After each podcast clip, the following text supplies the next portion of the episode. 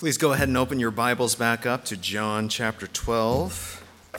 Make it uh, easy to follow along. But before we go ahead and dive into the passage, I want to say a few things about a strange but very important word that shows up in today's text. And that word is none other than Hosanna. Hosanna. Now, if you've been around church or even this morning, right, for any length of time, you've heard this word Hosanna more than a few times, uh, especially in our singing. And now I have to admit something. For the longest time, I didn't really know what this word actually meant. I just assumed its meaning that it meant something like hallelujah or praise the Lord, you know, something along that line. But since I'm generally a fan of knowing what words are actually coming out of my mouth, and I imagine you guys are too, Here's what Hosanna actually means Hosanna is a Hebrew expression that literally means save us, we pray. Help us, we beg of you. So, Hosanna is actually this desperate cry for rescue, for salvation, and it's most famously found in Psalm 118, which was our first reading for today. Now, what does this cry of Hosanna have to do with any of us? And my answer to that simply is everything. Everything. In fact, I'd argue that this cry of Hosanna is on every single heart here today, whether you consider yourself to be particularly religious or not. Because every single one of us, at all hours of the day, either consciously or unconsciously, are looking to someone or something to help us to save us, to supply and justify our existence. For example, many of us are functionally crying, Hosanna, or save us to our jobs.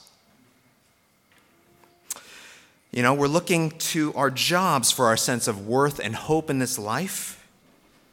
Now, for others, a job is just a job. But what really matters is the money, the income that that job produces. So we functionally sing our heart's hosannas to our retirement accounts, our savings accounts, because we ultimately look to our finances for our help and our salvation. Now, not all of us are that superficial. We're not that interested in money. The most important thing in our lives instead is family right? Our spouses, our children, our extended clans. It's those relationships that are really at the heart of our identities, which is why I would say even so many Christians direct their hosannas, their cries to, uh, of save us, to their spouses and kids. And I'd say essentially or functionally worshiping them. Now, the list of things and people we cry hosanna to goes on and on. But whatever it may be, the reality is every heart is a Hosanna heart. Hungry, needy, looking desperately in this world for a would be Savior. That is something or someone that will lead us to life and help us keep it. And friends, let me say that's actually a good thing. It's by design meaning the issue is not that we have Hosanna desperate hearts. Okay? Rather, the issue is who or what is your heart ultimately crying out Hosanna to? Because what you seek for help, you will ultimately rely on. You will serve that thing. And today, what Jesus himself wants to show us here is that there is ultimately one place we must go if we desire true, abundant life, even in the face of its greatest enemy, which is death. Which is why our passage basically opens with this large crowd of people who are shouting, Hosanna! That's their heart's cry. I mean, this is a moment of ecstasy for them, right? Because they too, like us, were on the hunt for real life. And today we're actually crying out Hosanna to none other than Jesus. And why is that?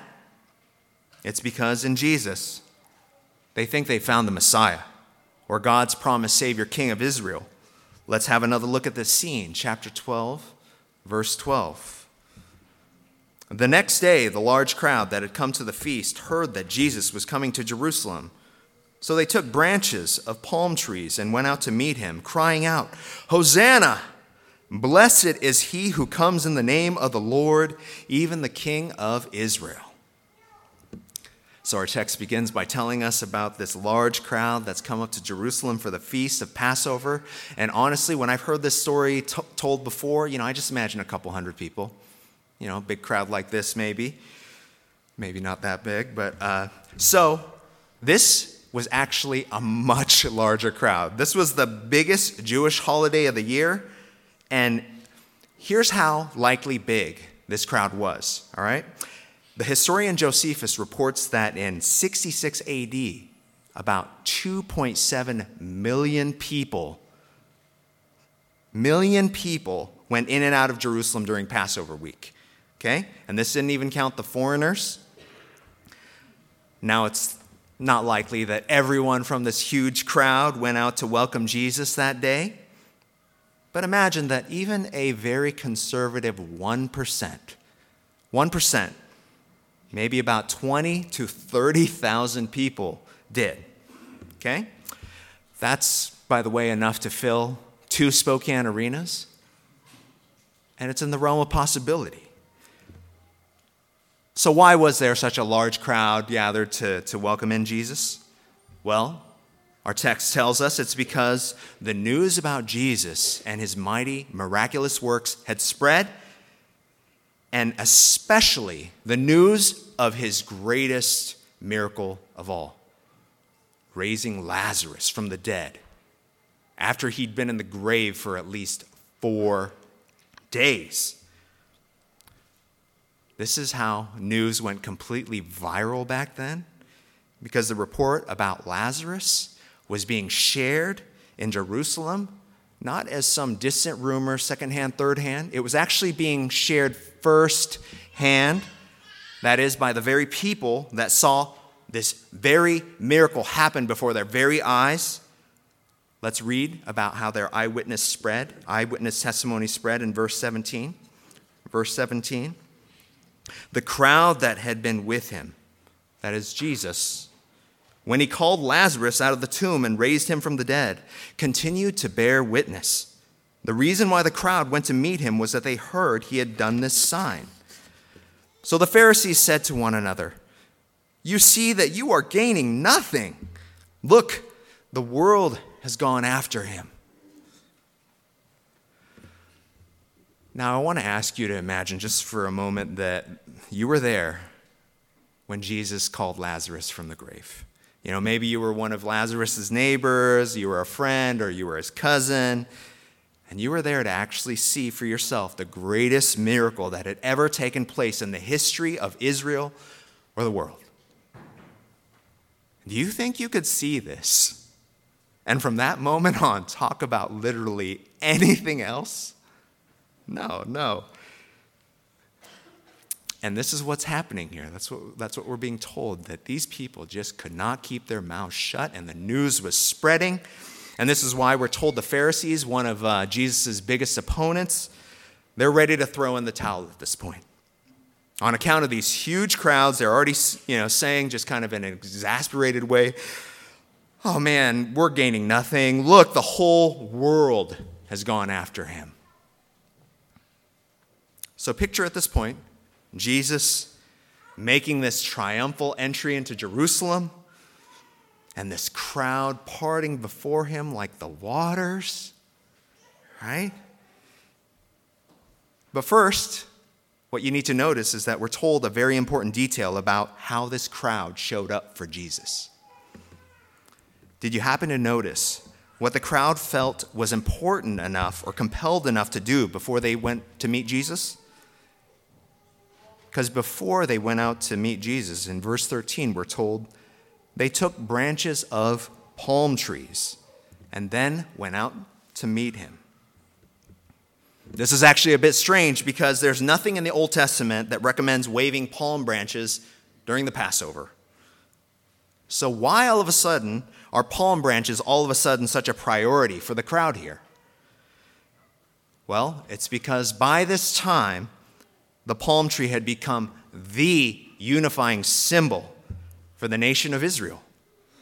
The image of the palm tree was a key symbol representing their nation's military and political strength and spirit. In fact, you know what was imprinted on the coins minted by the Jewish zealots during their war against Rome? The palm tree. Another way to understand what's happening here is that the people here were waving their palm branches in the same way modern peoples wave our national flags. And this also helps us understand why they're shouting Hosanna at Jesus and saying in verse 13, Blessed is he who comes in the name of the Lord, even the King, the King of Israel pretty clear at this point what they're expecting, right? That Israel's glorious hour of earthly vindication has finally come. Because here's the one that we've been waiting for for so long. Here's the Messiah, the one who's finally going to raise up that mighty army and finally overthrow our most hated oppressors, the Romans. So it suffices to say that Jesus, at this point, at this very moment, it would have been a perfect time for him to mount a majestic war horse and then come in, make a big dramatic speech announcing, Yes, I have heard the will of the people. And yes, I have come to deliver you. I will be your new leader. And the crown would have been quickly placed on his head, right? No doubt. But that's not at all what Jesus does. Because while the crowd is looking for their palm branches, guess what we're told Jesus is looking for? A donkey. A donkey. And it's this donkey, not the palm tree, that's going to show us just what kind of king Jesus actually is and what kind of kingdom he has come to bring. Look with me at verse 14. 14. And Jesus found a young donkey and sat on it, just as it is written Fear not, fear not, daughter of Zion. Behold, your king is coming, sitting on a donkey's colt. His disciples did not understand these things at first. But when Jesus was glorified, then they remembered that these things had been written about him and had been done to him. You see, Jesus surprisingly does not meet people's expectations and arrive on the scene mounted on some majestic war horse, pulling some mighty chariot. But instead, he arrives seated on a mere beast of burden, a service animal, a young donkey. And we can assume that this whole scene you know, it's exciting, but it's also a little bit confusing. It was a bit unexpected what Jesus did for the crowd because we're told that even in verse six, that in verse 16 that even Jesus' own disciples didn't understand these things. That is until later, which we'll get to later. Now, this does lead us all to a very important question. Why didn't they get it? The crowd or even the disciples, why didn't they understand what Jesus was trying to communicate here?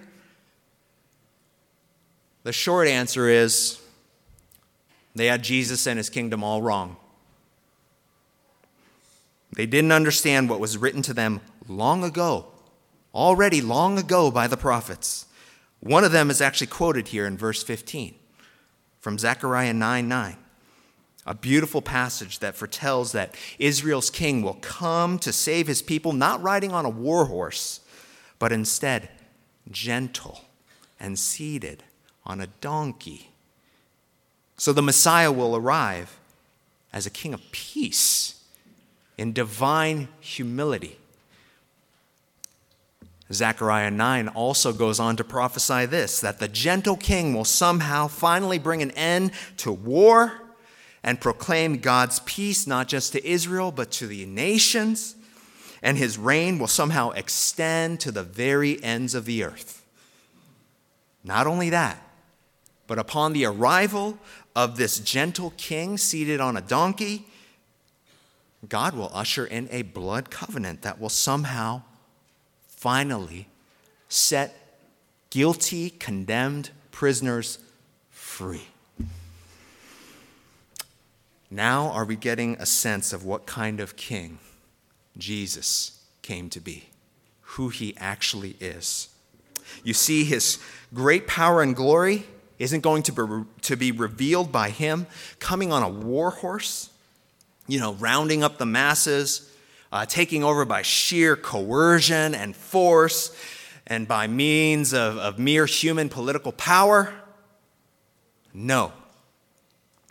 Our king comes riding on a donkey.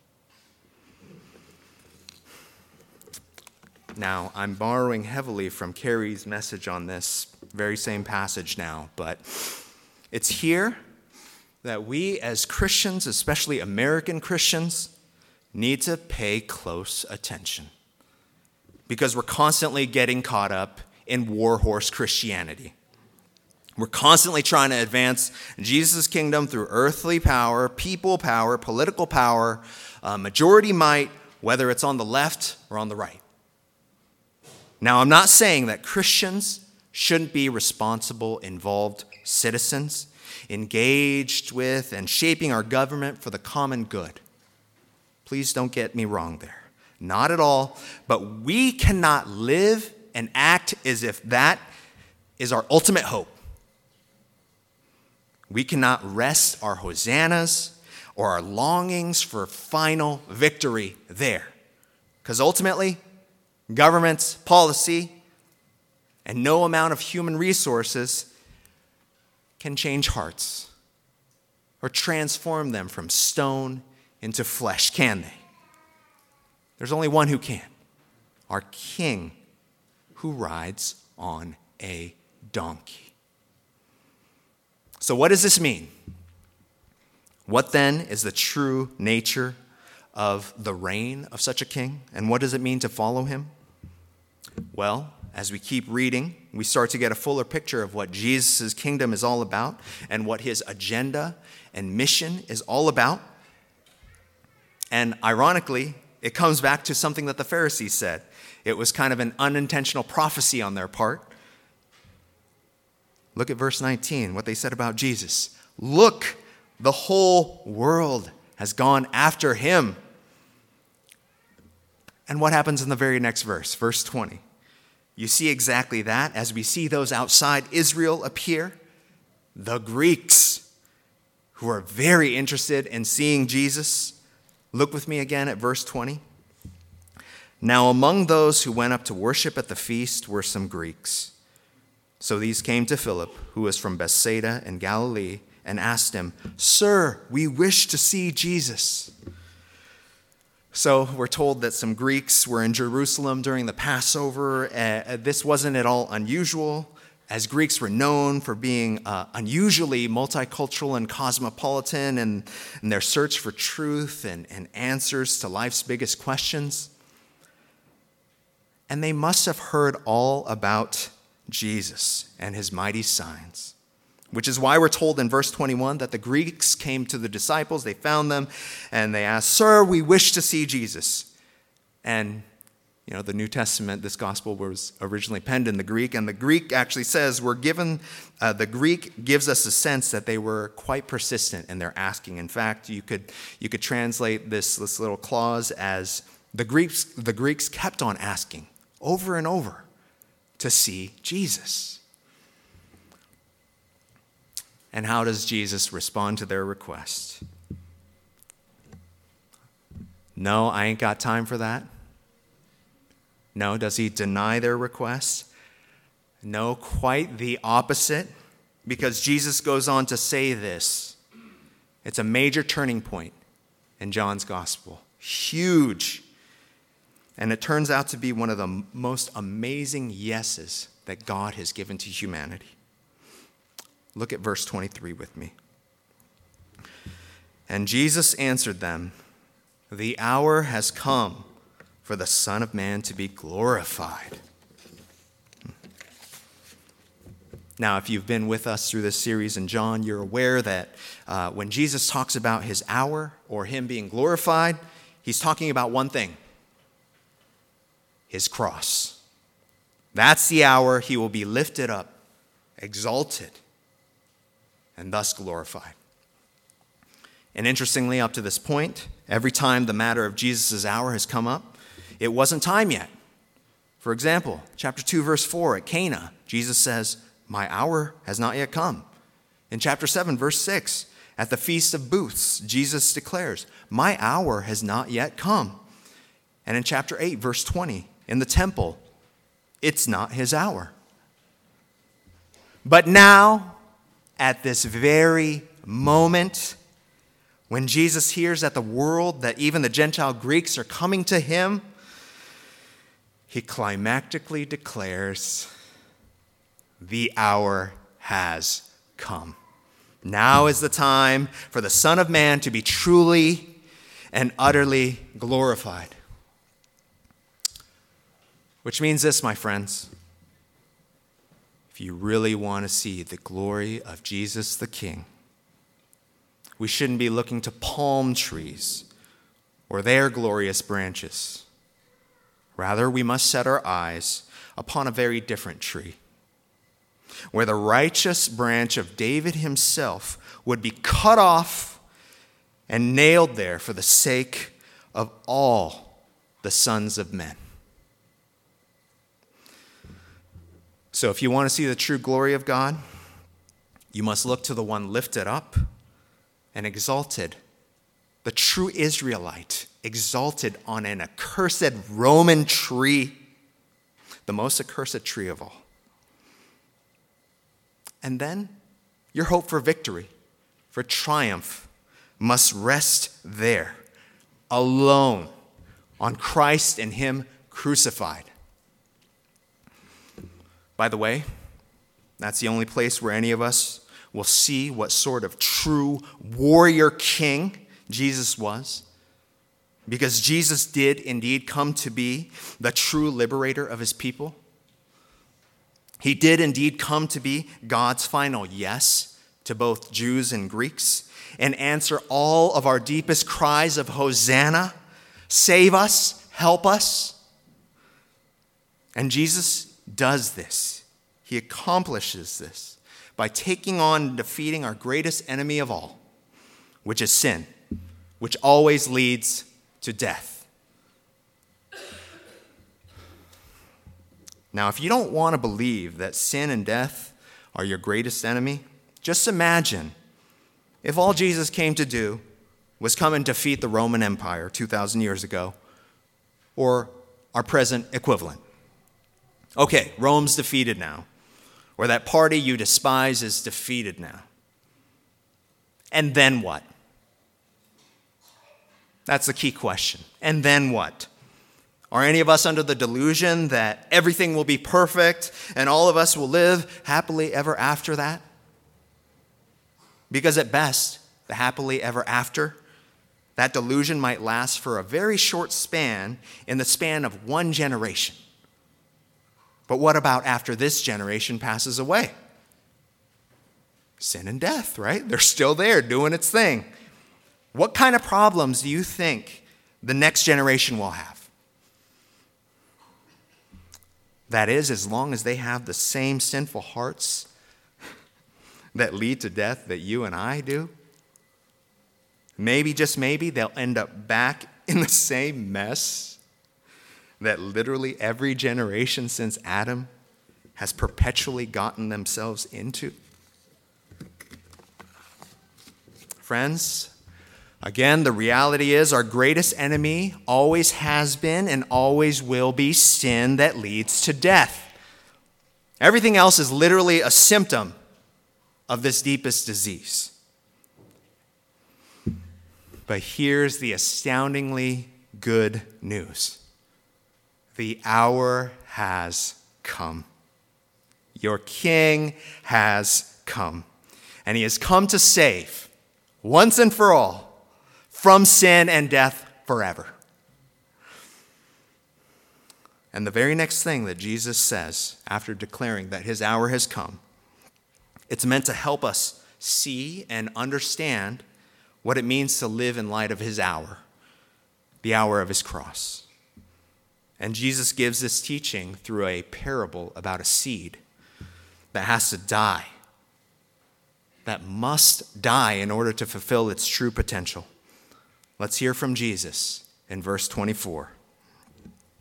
Verse 24. Truly, truly. You got to pay attention when Jesus says truly like this, when he repeats it. Truly, truly, I say to you, unless a grain of wheat falls into the earth and dies, it remains alone. But if it dies, it bears much fruit. Whoever loves his life loses it, and whoever hates his life in this world will keep it for eternal life. If anyone serves me, he must follow me, and where I am, there will my servant be also. If anyone serves me, the Father will honor him. Now, Jesus is saying, Behold, my death will be like when a seed is buried, buried as if to die. And it has no choice but to die if it's to fulfill its, its intended purpose, which is to bear much fruit. How much fruit are we talking here? As Kent Hughes puts it, when you hold a kernel of wheat in your hand, you cannot see what's in it but quite literally, each grain contains, if it is a good seed, a million similar offspring. So, in other words, one death that will lead to life for an untold many. And that is what Jesus is trying to get across to us that He is that one, and that He is the only true source of this abundant life. And it's here that we can start to make sense of what Jesus will say next about loving and hating one's life, which under, understandably sounds a bit odd to us. You know, is he is Jesus against self-esteem or self-respect? No, he's not talking about anything like that because it's really not odd at all what he's saying. Because when Jesus speaks of loving your own life, what he's getting at is that we're all, we're all doing this. It's something that we're all doing this very moment, which is relying on something or someone to save our lives. Because whatever you rely on is what you truly love. And what you truly love, that's what your heart is crying out, Hosanna, to. So, where would you say your heart is in the habit of directing its hosannas to? Are you looking primarily to your leisure time and things like vacations, exotic experiences for your comfort and salvation? Is that your reward? All of which, uh, if we're being honest, never seems to quite fulfill or rejuvenate, rejuvenate us quite like we hope they would.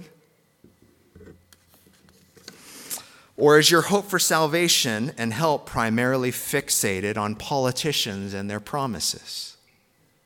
Your heart's cry to them is, Oh, please save us. We beg of you in 2024. This is a year that everything's going to be different. How many elections have you been through in your lifetime? Or are your hosannas fixated on the worldly success of your children. That's your hope for the future. Or maybe it's your job, or the success of your business, or your hope for some thrilling romantic relationship. Now, once again, don't get me wrong. Um, families, romance, vacations, civil engagement, all of these are good things. But they cease to be so when they become ultimate things. Because to any such idolatry, Jesus warns us whoever loves his life loses it. Now, good thing Jesus doesn't end it there. Because what follows that warning is this most wonderful and most precious promise, which is whoever hates his life in this world will keep it for eternal life. And here's what it ultimately means to hate our lives in this world. It actually only makes sense if we come back to a key statement that Jesus made right before he raised Lazarus from the dead. And it's Jesus clearly telling us where life actually originates from. Flip back with me there to chapter 11, verse 25. Chapter 11, verse 25. And Jesus said to her, I am the resurrection and the life. Whoever believes in me, though he die, yet shall he live and everyone who lives and believes in me shall never die. Do you believe this? Do you believe this? Friends, uh, I dare say that to believe this good news, what Jesus just said here, will compel you to hate your life in this world. You're going to all of a sudden feel free to stop worshiping this creation for life and come to worship the Creator for life. And if you rely or believe Jesus, the one who is the resurrection and the life, you're all of a sudden going to find yourself alive. And at the same time, despising, kind of hating all other would be impostors to life in this world. And I love this and I know believers have experienced this. This all of a sudden frees us to fear not. Fear not, O daughter of Zion. Jesus said to her, right? Because all of a sudden, like condemned prisoners, we'll finally be set free, unbound from our burial clothes and brought to life and clothed in his righteousness and life abiding in Jesus' very presence, just like Lazarus did, right? And you know what? That's the, the very next thing that Jesus promises us if we take him at his word. He promises us his unending, abiding presence. Look again with me at verse 26, where Jesus gives this most glorious promise. Verse 26 If anyone serves me, he must follow me, and where I am, there will my servant be also. If anyone serves me, the Father will honor him. And here's what Jesus is ultimately inviting us into to be with him. And that's what this following and serving business is all about. Because you will, you will also follow and seek to serve whatever it is that you rely on for life, whatever you love for life. And here's what following Christ, who was crucified for our sake, actually looks like. Over time, you will come to understand who he is more and more. And then you'll all of a sudden see that your life is being united to the true life, and you'll be more and more devoted to him. Now, what does that concretely look like? Uh, well, Jesus is going to elaborate, so keep coming. You know, stick with us. We'll, we'll get there. But I'll at least say this we're given a hint last week when we saw someone washing some feet. Okay? That said, Jesus sums up serving and following him in the other Gospels in this way We must deny ourselves, take up our cross, and follow him. Like him, we must die. No, that does not mean that we're going to atone for anyone's sins, definitely not our own. But as we carry our cross and we follow Jesus by his grace in God's love, guess what takes place? Our very lives come to bear witness. They come to bear witness to others to the true cross, which, yes, does actually atone for sins, not for ours only, but for those of the whole world.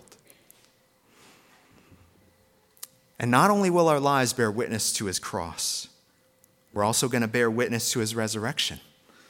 Like the crowds witnessing to, to Lazarus raised from the dead in Jerusalem, the earliest Christians will do the same for Jesus' resurrection in a few days' time, actually, after this passage. And so it goes on to the ends of the earth to this very day. Now, did you happen to see Jesus' resurrection promise near the end of this passage? Verse 26. Verse 26 If anyone serves me, he must follow me, and where I am, there will my servant be also. If anyone serves me, the Father will honor him. Where is Jesus going to be? By way of his glorious cross. He's heading to none other than his glorious risen throne, is he not? And again, where does the risen king promise his servants will also be? There will my servant be also. What a precious comfort to those of us who have lost loved ones in the Lord. And here's the finally astoundingly good news about being found in Christ Jesus it means incomparable honor. All the honor that you have ever hoped for, wished for, desired. Because when all is said and done, those who have relied on Jesus and followed and thus served him will be honored by none other than God the Father himself. The Greeks wanted to see Jesus, but it was God the Father who was seeing them right? So, how can this be? How can this be that God the Father would honor any of us? The answer is for God so loved the world, He heard our desperate cries of Hosanna, and He gave His only Son, who took upon Himself our dishonor so that we may be clothed in his very honor. And this is why those who have relied on Jesus, followed Jesus, and served Jesus will one day stand before him and will hear the loving voice of the Father say, Well done, good and faithful servant. Enter into the joy of your master. Will you guys pray with me? Heavenly Father, our Father, hallowed be your most holy name. Your kingdom come, Lord. Your will be done on earth as it is in heaven. Let us rely on you alone for our daily bread, for life, for breath, for everything.